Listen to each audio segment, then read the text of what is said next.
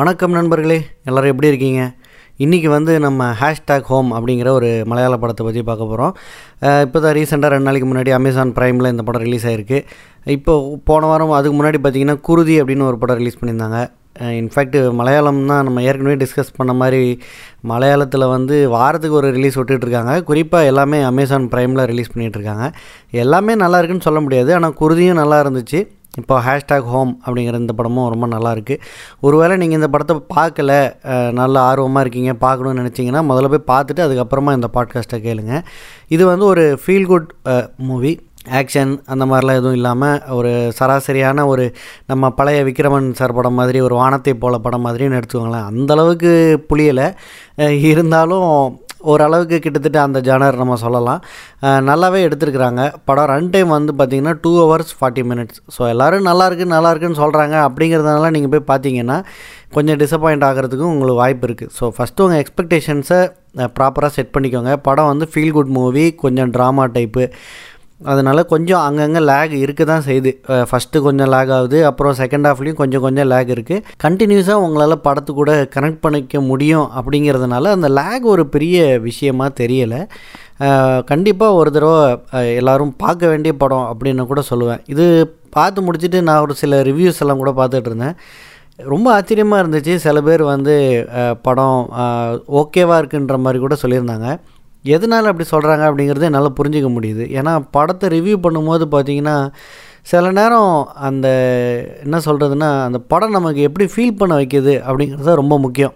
Sir ரொம்ப வந்து screen play writing protagonist அப்படி இப்படின்லாம் நம்ம பார்த்துட்டு இருந்தோம்னா எல்லா படத்தையும் அதே மாதிரி பார்த்து எடுத்துகிட்டு இருந்தோம்னா வேலைக்கு ஆகாது. நமக்கு அந்த மாதிரி பார்த்தோன்னா நிறைய படம் பிடிக்காமலே போயிடும். இந்த படம் வந்து அந்த மாதிரியெல்லாம் பார்க்காம அதுக்குன்னு ரொம்ப ட்ராமா மாதிரியும் இல்லை.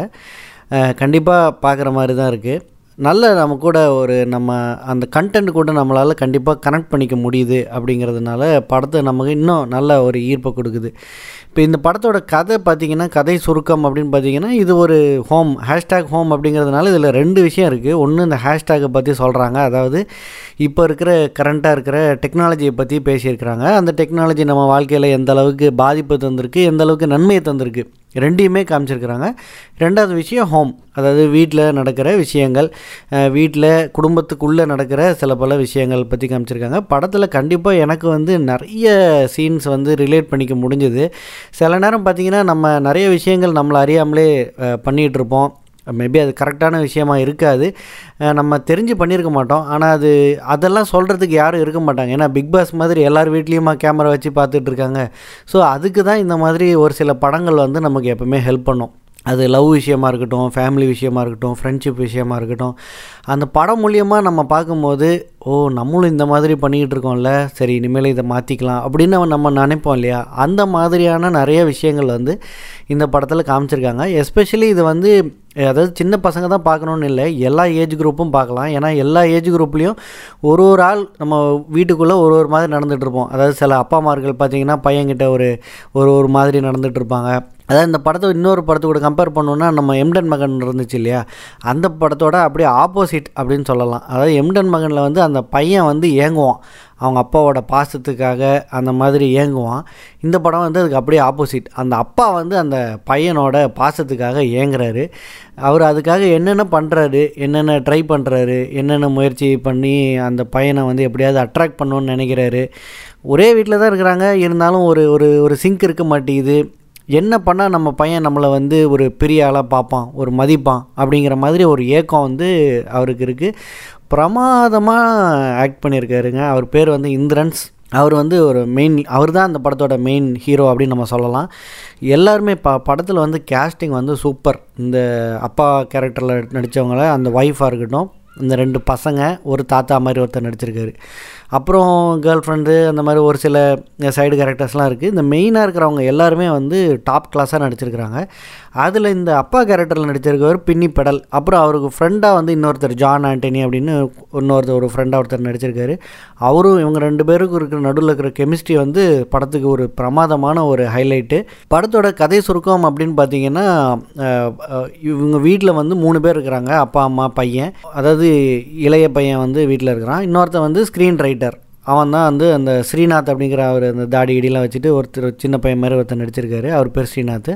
அவர் வந்து ஒரு படத்துக்கு ஃபிலிம் ரைட்டர் அதையும் சூப்பராக போட்டு சொல்லி அதான் ஃபஸ்ட்டு படம் ஹிட்டு ரெண்டாவது படத்துக்கு கதையே மாட்ட மாட்டேங்குது அவருக்கு. எழுதிக்கிட்டே இருக்கிறாரு ப்ரொடியூசர்கிட்ட திட்டு வாங்குறாரு. ப்ரொடியூசர் வந்து நீ இங்கே இருந்தால் உருப்பிட மாட்டேன் வீட்டுக்கு போய் எழுது. மொதல் படத்துக்கு நீ அங்கே தானே எழுதுனா வீட்டுக்கு போய் எழுது அப்படின்னு சொல்லி அனுப்பிச்சி விட்டுறாரு. இவர் வீட்டுக்கு வராரு. ஸோ இவர் வீட்டுக்கு வந்ததுக்கப்புறமா நடக்கிற சம்பவங்கள் அதெல்லாம் தான் கதை. ஸோ அவர் வீட்டுக்கு வந்ததுக்கப்புறம் என்னென்ன மாதிரி நடக்குது? அந்த பையன் பார்த்தீங்கன்னா எப்போ பார்த்தாலும் மொபைலை வச்சுக்கிட்டே இருக்கிறான். அதுக்குன்னு படம் ஃபுல்லாக மொபைல் வச்சுருக்கக்கூடாது அப்படின்ற மாதிரிலாம் அட்வைஸ் கொடுக்கல. டேரெக்டாக காமிச்சிட்றாங்க. அது வச்சுருக்கிறதுனால எந்த அளவுக்கு இம்பேக்ட் இருக்குது அப்படின்னு. இன்ஃபேக்ட் அந்த ஹீரோக்கே பார்த்தீங்கன்னா ஒரு சில நேரம் அவர் யார் கூடயே போய் பேசிகிட்டு இருந்தாங்கன்னா அவங்க மொபைலை நோண்டிட்டு இருந்தாங்கன்னா இவர் பேசுகிறது யாருமே கேட்க மாட்றாங்க. அந்த மாதிரி சீன் கூட நல்லா காமிச்சிருந்தாங்க. அதே மாதிரி இந்த படத்தில் வந்து அந்த அப்பா கேரக்டர் வந்து என்ன அப்படின்னா அந்த பையன் கூட பேச முடியல அப்படிங்கிறத தாண்டி இப்போ வந்து டெக்னாலஜி வந்து பார்த்திங்கன்னா வேகமாக வளர்ந்துக்கிட்டு இருக்கு. நம்ம வந்து அது கூடவே பயணம் செய்யணும். செய்யலைன்னா நம்ம ஒரு ஒரு கட்டத்தில் நம்ம மாட்டிக்குவோம் அப்படிங்கிறது இந்த படத்தில் காமிச்சிருக்கிறாங்க. ஆக்சுவலாக பார்த்தீங்கன்னா இந்த இந்த படத்தில் வந்து நம்ம நிறைய ரிலேட் பண்ணிக்க முடியும். ஒருவேளை நைன்டிஸ் ஸ்கீடாக இருந்தீங்க இருந்தீங்க அப்படிங்கன்னா கண்டிப்பாக நிறைய ரிலேட் பண்ணிக்க முடியும். டூ கே கிட்ஸு ஓரளவுக்கு பண்ணலாம் அப்படின்னு நினைக்கிறேன். நைன்டி கிட்ஸ் என்ன அப்படின்னா நம்ம இருக்கும்போது அப்போது வந்து மொபைல் வந்து ரொம்ப அதாவது நம்ம வந்து அந்த ஆரம்ப ஸ்டேஜ்லேருந்தே நம்ம அந்த மொபைலோட வளர்ச்சியை பார்த்துக்கிட்டு இருந்திருக்கோம். அதாவது முன்னாடி லேண்ட்லைன் ஃபோன்லேருந்து அதுக்கப்புறம் நோக்கியா டபுள் த்ரீ டபுள் ஜீரோலேருந்து அதுக்கப்புறம் கொஞ்சம் கொஞ்சமாக ஃபோன்ஸு மொ பிளாக்பெரிலேயோ இல்லை நம்ம மொட்ரோலாலேயோ சாம்சங்லேயோ ஃப்ளிப் ஃபோன்லேருந்து அதுக்கப்புறம் ஸ்மார்ட் ஃபோன்லேருந்து நம்ம ஒரு பூரா ஜென்ரேஷனையும் நம்ம பார்த்துட்டு வந்திருக்கோம். கண்டிப்பாக டூ கே கிட்ஸ் வந்து எனக்கு தெரிஞ்சு ஸ்ட்ரைட்டாக ஸ்மார்ட் ஃபோனில் தான் இறங்கியிருப்பாங்க அப்படின்னு நினைக்கிறேன். ஸோ இது வந்து ஒரு அதாவது நைன்டிஸ் கிட்டாக இருந்து அந்த அப்பா வந்து ஒரு ஸ்மார்ட் ஃபோனுக்கு மாறவே இல்லை அப்படின்னா அவங்க படுற கஷ்டங்கள். அந்த மாதிரி ஒரு சில விஷயங்களை ரொம்ப யதார்த்தமாக காமிச்சிருக்காங்க. நீங்கள் பார்த்தீங்கன்னா இப்போ கூட நிறைய அப்பா அம்மார்கள் வந்து நார்மல் ஃபோனாக வச்சுருப்பாங்க. அதுக்கு காரணம் என்னென்னா அதோட யூசேஜ் அவங்களோட அவங்களுக்கு தேவை அவ்வளோதான் அதுக்கு மேலே அவங்க பயன்படுத்தணும்னு நினைக்க மாட்டாங்க. இன்ஃபேக்ட் இதில் ஒரு சீனில் வந்து எப்படி இபி பில் கேட்டணும் அப்படின்னு அவங்க அப்பா வந்து அந்த பையன்கிட்ட கேட்டுகிட்டு இருப்பார். அந்த பையன் வந்து சொல்லுவான் இந்த e ஈன்னு இருக்கிற இந்த ஆப் அமுக்குங்க அப்படின்னோன்னா அவர் வந்து நோட்டில் எழுதுவார். ஆ இஏ அமுக்கவும் அப்படின்ற மாதிரி எழுதுவார். அது வந்து ரொம்ப சில்லியாக இருந்துச்சு. கடைசியில் எல்லாம் எழுதி முடிச்சுட்டு அவர் சொல்லுவார் இதுக்கு நான் அங்கே நடந்தே போய் கட்டிட்டு வந்துடுவேன் அப்படின்ற மாதிரி சொல்லுவார். உண்மையே அதுதான். நானே இந்த மாதிரி ஒரு சில விஷயங்களை அனுபவிச்சிருக்கேன். ஏன்னா நமக்கு தெரியாத இந்த டெக்னாலஜி கூட உட்காந்து போராடுறதுக்கு பதிலாக கிடுகிடுன்னு சைக்கிள் எடுத்தோமா பைக் எடுத்தோமா போய் இபி ஆஃபீஸில் போய் கட்டிட்டு வந்தோமா அட்லீஸ்ட் ஒரு பில்லையாவது வாங்கிட்டு வந்தோமா இதுலேயே கட்டிட்டு கட்டினோமா இல்லைன்னு ரெசிப்ட் வரலன்னா ப்ராப்ளம் அப்புறம் ஒரு ஒருத்தண்டியாக ஃபோன் பண்ணி கேட்கணும் பிரச்சனை ஆகும். ஸோ இந்த மாதிரி விஷயங்கள்லாம் ரொம்ப நல்லா எடுத்திருந்தாங்க. அதே மாதிரி அவன் அந்த பையன் வந்து இந்த வீட்டுக்கு வந்துடுறான் இல்லையா? வந்துட்டு அவங்க அப்பா அம்மா எல்லார் கூடயும் அவங்களோட கனெக்ஷன் எப்படி இருக்குது என்ன எப்படி மிங்கிள் ஆகிறான் அந்த கதையை எழுதி முடிக்கிறானா இல்லையா? அப்படிங்கிறது ஒரு கதை. நிறைய சப்ளாட்ஸ் இருக்குது படத்தில். இதில் முக்கியமான சப்ளாட் வந்து என்ன? இன்னும் முக்கியமான விஷயம் இன்னும் நிறைய நிறைய சொல்கிறாங்க படம் பூரா மெசேஜ் தான். ஆனால் ரொம்ப மெசேஜ் மாதிரியும் நான் சொல்லலை. அதனால கொஞ்சம் இன்ட்ரெஸ்டிங்காக இருக்குது ஸோ இன்னொரு விஷயம் என்ன சொல்ல வராங்க அப்படின்னா இந்த டெக்னாலஜி பற்றி ஒன்று சொல்கிறாங்க அதே மாதிரி இந்த டெக்னாலஜியில் இந்த ஹீரோட ஃப்ரெண்ட் ஒருத்தர் இருக்கார் இல்லையா? அவர் வந்து இந்த வாட்ஸ்அப்பில் வர மெசேஜ் எல்லாம் பார்த்து நம்புறவர். அதாவது ஒரு சீனில் பார்த்தீங்கன்னா டீயில் டீ குடிக்கும்போது அதில் எறும்பு இருக்கும். அந்த எறும்பு தெரியாமல் உள்ளே போயிடும். அப்போ அவர் சொல்லுவார் இந்த எறும்பு உள்ளே போய் என்னோட எனக்கு வந்து இன்டர்னல் ப்ளீடிங் ஆகிடும் அது உள்ளே போய் என்னோட லங்ஸ் எல்லாம் கடிச்சு வச்சிடும் அப்படின்ற மாதிரி சொல்லுவார். அதுக்கப்புறம் அவங்க ஒய்ஃப்ட்ட சொல்லுவார் எனக்கு வந்து ஒரு எறும்பு இல்லாத டீ என் ஃப்ரெண்டுக்கு ஒரு எறும்பு போட்ட டீ அப்படின்ற மாதிரி சொல்லுவார். ஸோ அவர் வந்து ரொம்ப டெக்னாலஜி யூஸ் பண்ணுறவர் இவர் வந்து சுத்தமாக இந்த டொக்கு ஃபோன் வச்சுக்கிட்டு இருப்பார். நம்ம பழைய காலத்து ஃபோன் ஸ்மார்ட் ஃபோன் இல்லாத ஃபோன் அப்புறம் அந்த ஃபோன் வாங்குறதுக்கு ஒரு சில சீன்ஸ் நடக்கும். அப்புறம் அந்த ஃபோன் வாங்கினதுக்கப்புறம் அதனால ஒரு ஒரு சம்பவம் ஒன்று நடந்துடும் ஸோ அதில் வந்து அவர் இன்னும் வெக்ஸ் ஆயிடுவார் என்னடா டெக்னாலஜி இந்த மாதிரி வச்சுக்கிட்டு தேவையில்லாமல் என் உயிரை வாங்குறீங்க அப்படின்ற மாதிரி. அதுக்கப்புறமா நாளடைவில் அவர் போய் ஒரு டாக்டர் மாதிரி ஒரு ஆளை பார்ப்பார். தற்செயலாக தான் பார்ப்பார் அவர். இதுக்குன்னு போய் பார்க்க மாட்டார். அப்போ அவர்கிட்ட நிறைய அட்வைசஸ் கிடைக்கும். எப்படி வந்து இதை நம்ம ஹேண்டில் பண்ணணும்? இந்த டெக்னாலஜி எப்படி நம்ம ஹேண்டில் பண்ணணும்? அது வந்து நம்மளை ஆக்கிரமிக்காமல் நம்ம வந்து அதுக்கு அடிக்ட் ஆகாமல் நம்ம எப்படி அதை கண்ட்ரோலில் வச்சுக்கணும் அப்படின்ற மாதிரி நிறைய டிப்ஸ் எல்லாம் கொடுப்பாரு. கண்டிப்பாக இதெல்லாம் பார்க்கும்போது நமக்கும் இதே மாதிரி தோணும். நம்மளும் வீட்டில் இந்த மாதிரி வேலையை தான் பண்ணிகிட்டு இருப்போம். அம்மா வந்து நமக்கு சமைச்சு டேபிளில் வந்து வைப்பாங்க. நம்ம மொபைலை நோண்டிக்கிட்டே சாப்பிடுவோம். மொபைலை நோண்டிக்கிட்டே வேறு வேலை பார்த்துக்கிட்டு இருப்போம். ஸோ இந்த மாதிரி வேலையெல்லாம் பண்ணும்போது உண்மையிலே அந்த வேலை பண்ணுறவங்களுக்கு வந்து எவ்வளோ பெரிய ஒரு அவமானமாக இருக்கும் இல்லையா? நமக்காக ஒரு வேலை செஞ்சு கொடுக்குறாங்க அப்படின்றப்போ நம்ம அதை மதிக்காமல் நம்ம பாட்டு உட்காந்துக்கிட்டு மொபைலை நோண்டிக்கிட்டு ஃபேஸ்புக்கில் லைக் பண்ணிக்கிட்டு யாருக்கு கூடயே சேட் பண்ணிக்கிட்டு அந்த மாதிரி இருக்கிறது வந்து தவறு. அப்படின்ற மாதிரி சொல்கிறாங்க கண்டிப்பாக அது நம்மளும் யோசித்து பார்த்தா நம்மளும் அந்த மாதிரி சில பல வேலைகள் சேட்டைகள் பண்ணிக்கிட்டு தான் இருக்கோம். அதெல்லாம் தவிர்க்கலாம். அது முழுமையாக தவிர்க்க முடியல அப்படின்னாலும் கண்டிப்பாக கொஞ்சம் கொஞ்சமாக கம்மி பண்ணுறது எல்லாருக்குமே நல்லது அப்படின்ற மாதிரி சொல்லியிருக்கிறாங்க. அந்த அப்பாவுக்கும் பையனுக்கும் நடுவில் இருக்கிற அந்த கெமிஸ்ட்ரி பிரமாதமாக காமிச்சிருக்கிறாங்க. அதாவது அந்த அப்பா வந்து இவன் பக்கத்தில் வந்து நின்றுக்கிட்டு இப்படியே சிரிச்சிக்கினே இருப்பார். எப்படியா அந்த பையன் நம்மளை பார்த்து ஒரு ஸ்மைல் பண்ணுவானா அப்படின்ற மாதிரி. இன்ஃபேக்ட் ஒரு ஒரு ஒரு சீனில் பார்த்தீங்கன்னா இவர் ஃபஸ்ட்டு இந்த மொபைலை வாங்கிட்டு ஒரு மெசேஜ் அனுப்புவார். அவன் பையனுக்கு வந்து ஹாய் மோனே அப்படின்னு சொல்லிட்டு அனுப்புவார். அந்த பையன் வந்து ஹாய் டேடி அப்படின்னு சொல்லிட்டு ஒரு உமா போட்டு அனுப்புவான். இவருக்கு அதை பார்த்துட்டு ஒரே சந்தோஷம் என் பையன் உண்மையிலே எனக்கு கிஸ் பண்ணுறான் அப்படின்னு. கடைசியில் அந்த சீனில் அவனை ஜூம் அப் பண்ணுவாங்க பார்த்தா அவன் டாய்லெட்டில் உட்காந்துருப்பான் டாய்லெட்டில் உட்காந்து மெசேஜ் பண்ணிகிட்டு இருப்பான். இதுவும் வந்து ரெகுலராக நடக்கிற ஒரு விஷயந்தான் அதாவது அவங்க அப்பாவுக்கு வந்து ரொம்ப ஒரு சந்தோஷமாயிடும். ஆஹா இந்த பையன் வந்து நமக்கு வந்து இந்த மாதிரி ஒரு எமோஷன் அனுப்பிச்சிருக்கானே அப்படின்னு சொல்லிட்டு கடவுளாம் போயிடுவார். அதே மாதிரி அது அதெல்லாம் உண்மையிலே நடக்கிறது இல்லையா? ஏன்னா நிறைய விஷயங்கள் ச அதில் வந்து நன்மையும் இருக்குது இல்லை என்ன சொல்கிறது ஃபேக்காக இருக்கிறதும் இருக்குது ஏன் அப்படின்னா நமக்கு சில நேரம் ஒரு சில பேரை பிடிக்கல அப்படின்னாலும் நம்ம ஒரு ஸ்மைலியை போட்டு அனுப்பிச்சிடலாம். அது வந்து பார்த்திங்கன்னா அது உங்களோட உண்மையான உணர்வை காட்டுறதே கிடையாது. எப்போவுமே இந்த எழுத்து வடிவம் அப்படிங்கிறது வந்து நம்மளோட உண்மையான உணர்வை காட்டவே காட்டாது. ஹே அப்படின்னு நீங்கள் அனுப்பிச்சிங்கன்னா அவன் எப்படி வேணாலும் அதை படிச்சிக்கலாம். ஹேய் அப்படின்னு நினைக்கலாம். ஹே அப்படின்னு நினைக்கலாம். ஸோ அது வந்து அந்த எழுத்து வடிவமாக இருக்கட்டும் அந்த எமோஜியாக இருக்கட்டும் ரெண்டுமே ஃபேக் அதாவது நீங்கள் நிஜத்தில் போய் உங்களுடைய எமோஷன்ஸை காட்டினா மட்டும்தான் அது உண்மையாக இருக்கும். அதுவே நிறைய பேர் ஏமாற்றிக்கிட்டு சுற்றிட்டு இருக்கிறானுங்க. இந்த மாதிரி மெசேஜ் எல்லாம் அனுப்புனா நம்புற மாதிரியே இருக்காது. அதே மாதிரி இந்த வீடியோ காலிங் சம்மந்தமான விஷயங்கள் அதுவும் ரொம்ப வந்து பிரமாதமாக காமிச்சிருந்தாங்க. ஒரு சீனில் வந்து சூப்பராக காமிச்சிருந்தாங்க. அதாவது அவங்க அப்பா வந்து எப்படியா அந்த பையனை வந்து அட்ராக்ட் பண்ணிடணும் அப்படின்னு சொல்லிட்டு போயிட்டு காரெல்லாம் போய் கழுவுவார். அந்த பையனும் சிரிச்சின்னு இருப்பான் பார்த்தா சரி அப்புறம் அது வேறு ட்விஸ்ட்டாக போயிடும். அப்புறம் அந்த குட்டி பையன் சின்ன பையன் இருக்கான். அந்த ரெண்டாவது பசங்க எல்லாருமே வந்து எப்போவுமே செல்லம் கொடுத்து வளர்க்குற பசங்க.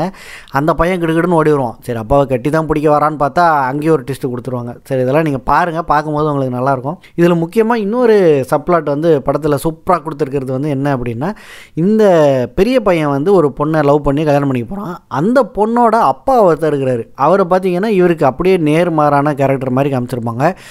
நல்ல பயங்கரமான பல பலன்னு சட்டை பேண்ட்டெல்லாம் போட்டுக்கிட்டு காரில் சுற்றிக்கிட்டு எல்லாம் தெரிஞ்ச மாதிரியே பேசிக்கிட்டு நல்ல என்ன சொல்கிறதுனா கரண்ட் டெக்னாலஜி ட்ரெண்டில் இருப்பாங்க அப்படின்னு சொல்லுவாங்கல்ல அந்த மாதிரி இருக்கிற ஒரு ஆள் கூட கம்பேர் பண்ணிக்கிட்டே இருப்பாங்க. இந்த பையன் எப்போ பார்த்தாலும் அவர் கூட போய் பயங்கரமாக பழகுவான் பயங்கரமாக பேசுவான். என்னமோ அவர் தான் உண்மையான அப்பா மாதிரி பழகுவான். கை தோல் மேலே தோல் போட்டு அட்வைஸ்லாம் கொடுப்பாரு. அவர் சொல்கிற எந்த அட்வைஸாக இருந்தாலும் வேத வாக்காக எடுத்துக்குவான். அந்த மாதிரி. இதெல்லாம் இவங்க அப்பா பார்த்துக்கிட்டே இருப்பாங்க. டே நான் ஒருத்தன் இங்கே இருக்கிறேன்டா. நான் வந்து அவர் மாதிரி கண்ணாப்பண்ணான்னு ட்ரெஸ்ஸு போடல. நான் வந்து பார்க்குறதுக்கு பாலிஸ்டாக இல்லை. ஆனால் நான் உன் டேடி நானும் இதே மாதிரி வேலையெல்லாம் பார்த்துருக்கேன் அப்படின்ற மாதிரி சொல்லணும்னு நினைப்பார். ஆனால் அவர் வந்து க சரியாக கன்வே பண்ணிக்க முடியாது. அந்த மாமனார் வந்து அதாவது வருங்கால மாமனார் வந்து என்ன பண்ணியிருப்பாருன்னா ஒரு புக் எழுதியிருப்பார் பயங்கர இன்ஸ்பைரிங்கான ஒரு புக்கு அந்த புக்கை வந்து இந்த பையன் எப்போ பார்த்தாலும் உட்காந்து படிச்சுக்கிட்டே இருப்பான். இவன் அந்த அப்பா வந்து கேட்பார் என்னடா படிக்கிற? அப்படின்னு அவர் வந்து அவரோட ஆட்டோ பயோகிராஃபி எழுதியிருக்காரு. இதை நீங்கள் படிச்சிங்கன்னா உங்களுக்கு தெரியும். இவ்வளோ பக்கத்துக்கு அவர் அவர் பண்ண சாதனைகள் எல்லாம் எழுதியிருக்காரு. நீங்களும் தான் இருக்கிறீங்களே. அப்போ அந்த ப அப்பா கேட்பார் நானும் இந்த மாதிரி பண்ணியிருக்கிறேன்டா. எனக்கும் நான் அப்போ நானும் ஒன்று எழுதுவா? அப்படின்ற மாதிரி கேட்கும்போது அவன் சொல்லுவான். நீங்கள் உங்களோட சாதனைகள் எழுதுறதுக்கு என்ன இருக்குது அரை பக்கம் கூட வராது. இந்த மாதிரி ஒரு வீடியோ கேசட் கடை வச்சுருந்தேன். ஒரு சில காரணங்களுக்காக அந்த கடையை மூட வேண்டியதாக போயிடுச்சு. அதுக்கப்புறம் நான் வீட்டிலே இருந்துக்கிட்டேன் அவ்வளோதான் உங்கள் வாழ்க்கை வரலாறு அப்படின்ற மாதிரி சொல்லிவிடுவோம் அவங்க அப்பா அப்படியே மனசு உடஞ்சி போயிடுவார் போயிட்டு தனியாக உட்காந்து ஃபீல் பண்ணிகிட்டு இருப்பார். அந்த சீன்ஸ் எல்லாமே ரொம்ப சூப்பராக எடுத்திருப்பாங்க. அதுக்கப்புறம் அவங்க அப்பா உட்காந்து யோசிப்பார். நம்ம வாழ்க்கை கண்டிப்பாக இவ்வளோ மோசமாக இருக்காது. நம்ம வாழ்க்கையிலையும் ஏதாவது ஒரு ஒரு நிறைய அபூர்வமான இல்லை எக்ஸ்ட்ராடினரியான சம்பவங்கள் நம்ம வாழ்க்கையிலையும் கண்டிப்பாக நடந்திருக்குமே அப்படின்னு சொல்லிட்டு யோசிச்சுட்டு அதுக்கப்புறம் அவருக்கு ஒரு இன்சிடென்ட் ஞாபகம் வரும். அவர் ஃப்ரெண்டு கூப்பிட்டு சொல்லுவார். நைட்டு பன்னெண்டு மணிக்கு கூப்பிட்டு சொல்லுவார். அவன் ஃப்ரெண்டு அசிங்கமாக திட்டிட்டு அப்புறம் அடுத்த நாள் காலையில் பேசுவாங்க. இந்த மாதிரி ஒரு சம்பவம் நடந்துச்சுடாடா அப்படின்னோடனே அவன் ஃப்ரெண்டு ஆமாண்டா அந்த மாதிரி ஒன்று நடந்துச்சு.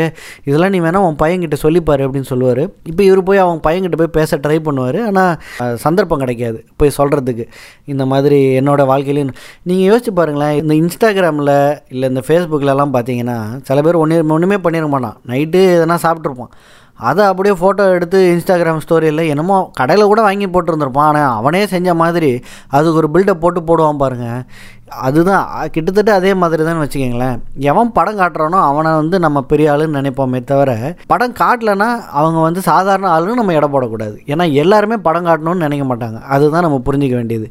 யாரையுமே நம்ம வந்து குறைச்சி எடை போடக்கூடாது அப்படிங்கிறது இந்த படத்தில் ரொம்பவே சொல்லியிருக்காங்க. அதுவும் கூட இருக்கிற நம்ம ஃபேமிலி மெம்பர்ஸை நம்ம அந்த மாதிரி சொல்லவே அதை நம்ம நினைக்கக்கூடாது. ஏன்னா கண்டிப்பாக அவங்களும் கஷ்டப்பட்டிருப்பாங்க நம்மளை வளர்த்துருக்காங்க அப்படிங்கிறத நம்ம புரிஞ்சுக்கணும். மேபி அவங்க வந்து அவங்களோட விஷயங்களை நம்மக்கிட்ட ஷேர் பண்ணாமல் இருந்திருக்கலாம். இல்லை நம்ம சின்ன வயசில் இருக்கும்போது ஷேர் கூட பண்ணியிருக்கலாம் ஸோ அதுதான் இந்த இந்த இதில் வந்து எப்படின்னா அந்த பையன் வந்து கான்ஸ்டண்ட்டாக கம்பேர் பண்ணிக்கிட்டே இருப்பான். அவங்க அப்பா வந்து பயங்கர டெக்ஸாவியாக இருக்கார்.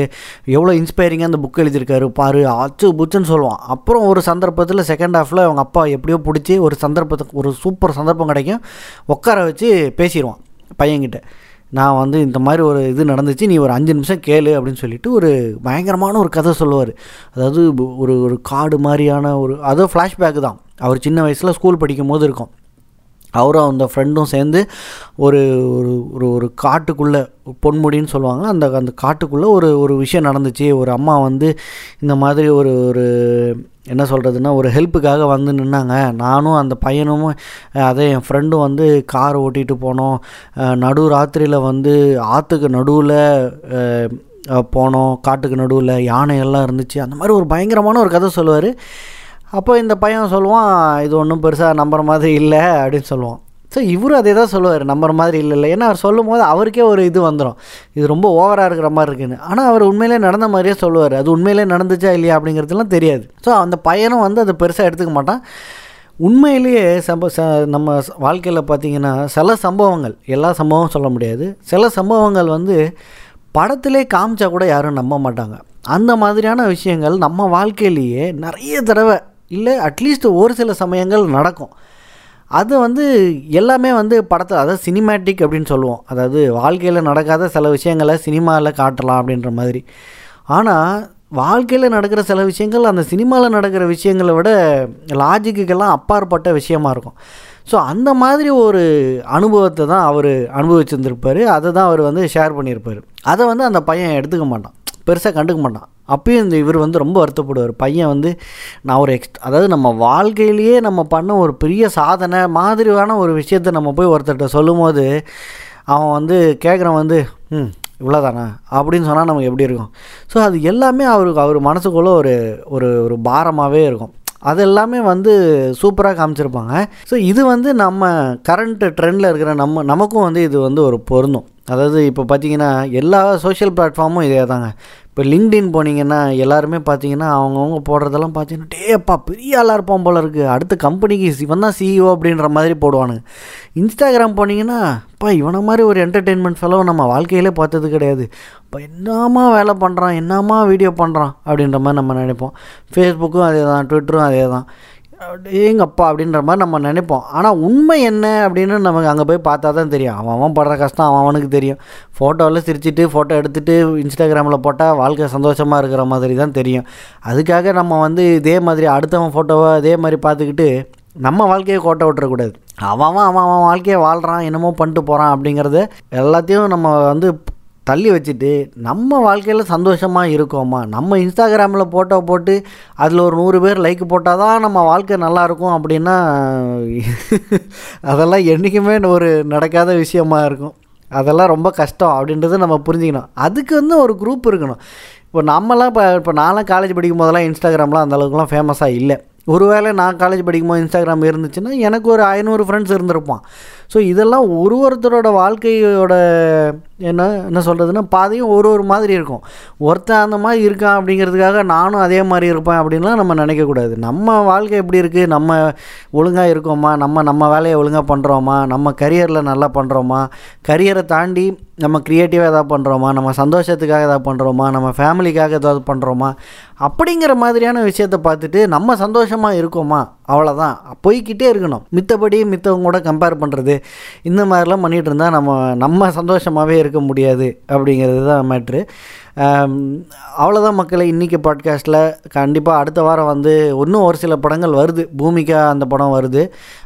இனிமேல் நெட்ஃப்ளிக்ஸ்லேயும் ரிலீஸ் பண்ணுறாங்கன்னு நினைக்கிறேன். விஜய் டிவியில் வருதுன்னு நினைக்கிறேன் டேரக்ட் ரிலீஸு அப்புறம் இந்த ஷேர்ஷாவும் பார்க்கணும்னு வச்சுக்கிட்டே இருக்கேன். ஆனால் சரியான சந்தர்ப்பம் கிடைக்கல. கண்டிப்பாக அடுத்த வாரம் ஒரு ஒரு ஒரு சில படங்களை பார்த்துட்டு மீண்டும் உங்களை கூடிய விரைவில் சந்திக்கிறேன். டில் தென் டேக் கேர் ஊசி போடலன்னா வேக்சின் போடலன்னா தயவு செஞ்சு போட்டுக்கோங்க. எங்கே இருந்தாலும் ரொம்ப கேர்ஃபுல்லாக இருங்க. ஒருவேளை ஊசி போட்டாலுமே கூட மாஸ்க் எல்லாம் போட்டுக்கிட்டு பத்திரமா வெளியில் சுற்றுங்க நம்ம உடம்ப நம்ம தான் பார்த்துக்கணும். ஆஸ்பத்திரியோ டாக்டரோ இப்போ இந்த கொரோனா மாதிரியான சம்பவம்லாம் பார்த்திங்கன்னா நமக்கு ஒரு சரியான பாடத்தை சொல்லி கொடுத்துருக்கு. காசு பணம் பதவி எதையுமே நம்ம உயிரை காப்பாற்ற முடியாது. நம்ம மட்டும்தான் நம்மளை காப்பாற்றிக்க முடியும் அப்படிங்கிறது தான் நமக்கு சொல்லி கொடுத்துருக்கு. நல்லா வேலை வேலைக்கு சாப்பிடுங்க. சத்துள்ளதாக சாப்பிடுங்க. உடம்ப பார்த்துக்கோங்க. எக்ஸசைஸ் முடிஞ்சால் பண்ணுங்கள் முடியலைன்னா ட்ரை பண்ணுங்கள் உடம்ப நம்ம உடம்ப நம்ம தான் பார்த்துக்கணும். அதனால் ஊசி போடுறதுக்கு வாய்ப்பு கிடைச்சா கண்டிப்பாக போட்டுட்டு கேர்ஃபுல்லாக இருங்க. Take care bye